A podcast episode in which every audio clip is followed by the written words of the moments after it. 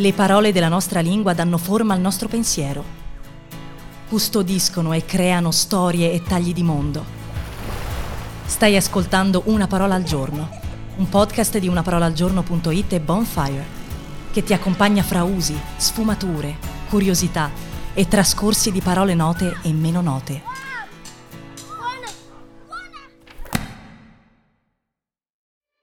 Questa settimana raccontiamo Parole nate da personaggi letterari. Oggi Galeotto. Galeotto non è una, sono due parole diverse con la medesima veste. Qui, in questa settimana di parole nate da personaggi letterari, ci interesserebbe solo la seconda, ma un'occasione di andar per mare non ce la perdiamo mai. Il lavoro di rematore sulle navi era decisamente ingrato Proprio per questo era consuetudine attribuirlo come pena ai condannati. Da questa usanza nasce il significato di galera quale carcere e quello di galeotto quale carcerato. Un tipo di nave a remi e a vela, che è stato diffuso per un tempo straordinariamente lungo nel Mediterraneo, era appunto la galea o galera. Questo galeotto è un termine spregiativo, derisorio, in modo nemmeno troppo sottile e vagamente desueto con cui oggi chi non ha la sensibilità per fare altrimenti può indicare i detenuti, anche ex, e in generale i furfanti. Ben diverso è il discorso riguardo al galeotto inteso come mezzano, chi favorisce l'amore fra altre persone. Parliamo della materia di Bretagna o ciclo bretone, insomma dell'insieme di poemi o romanzi su Re Artù e i Cavalieri della Tavola Rotonda.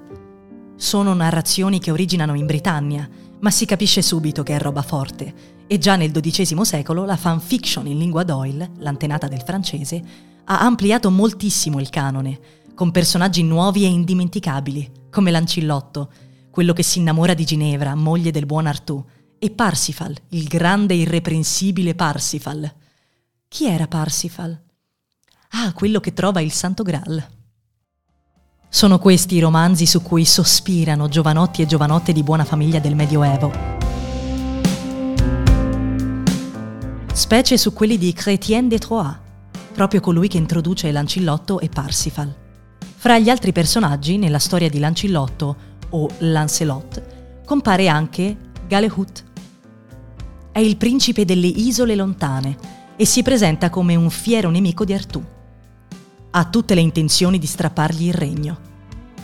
Ma sul campo di battaglia resta meravigliato dal fervore di Lancillotto, che è il primo difensore di Artù tanto da decidere di abbandonare i suoi propositi di conquista. Come ci possiamo aspettare, proprio con Lancillotto finisce per stringere un'amicizia sincera. Più avanti nel racconto lo aiuterà nel suo infelice amore con Ginevra. Galehut, italianizzato in Galeotto, è un personaggio profondo e complesso, ma il suo nome vive come antonomasia di quel ruolo che ebbe nell'avvicinare Lancillotto e Ginevra, un ruolo di mezzano. È in questo senso che lo troviamo usato nella sua occorrenza impareggiabilmente più celebre. Quinto dell'inferno. Francesca e Paolo leggono questo libro arturiano, queste vicende, soli e sereni. Ma mano a mano gli sguardi si incrociano, l'emozione si mostra al viso, finché arrivano a un punto, un punto preciso. Quando gli amanti si baciano. E allora si baciano anche loro.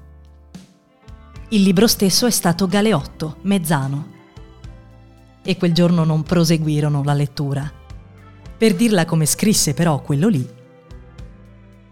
Noi leggiavamo, un giorno per diletto, di Lancialotto come amor lo strinse. Soli eravamo e senza alcun sospetto. Per più fiate gli occhi ci sospinse quella lettura e scolorocci il viso ma solo un punto fu quel che ci vinse. Quando leggemmo il disiato riso, esser basciato da cotanto amante, questi, che mai da me non fia diviso, la bocca mi baciò, tutto tremante. Galeotto fu il libro e chi lo scrisse.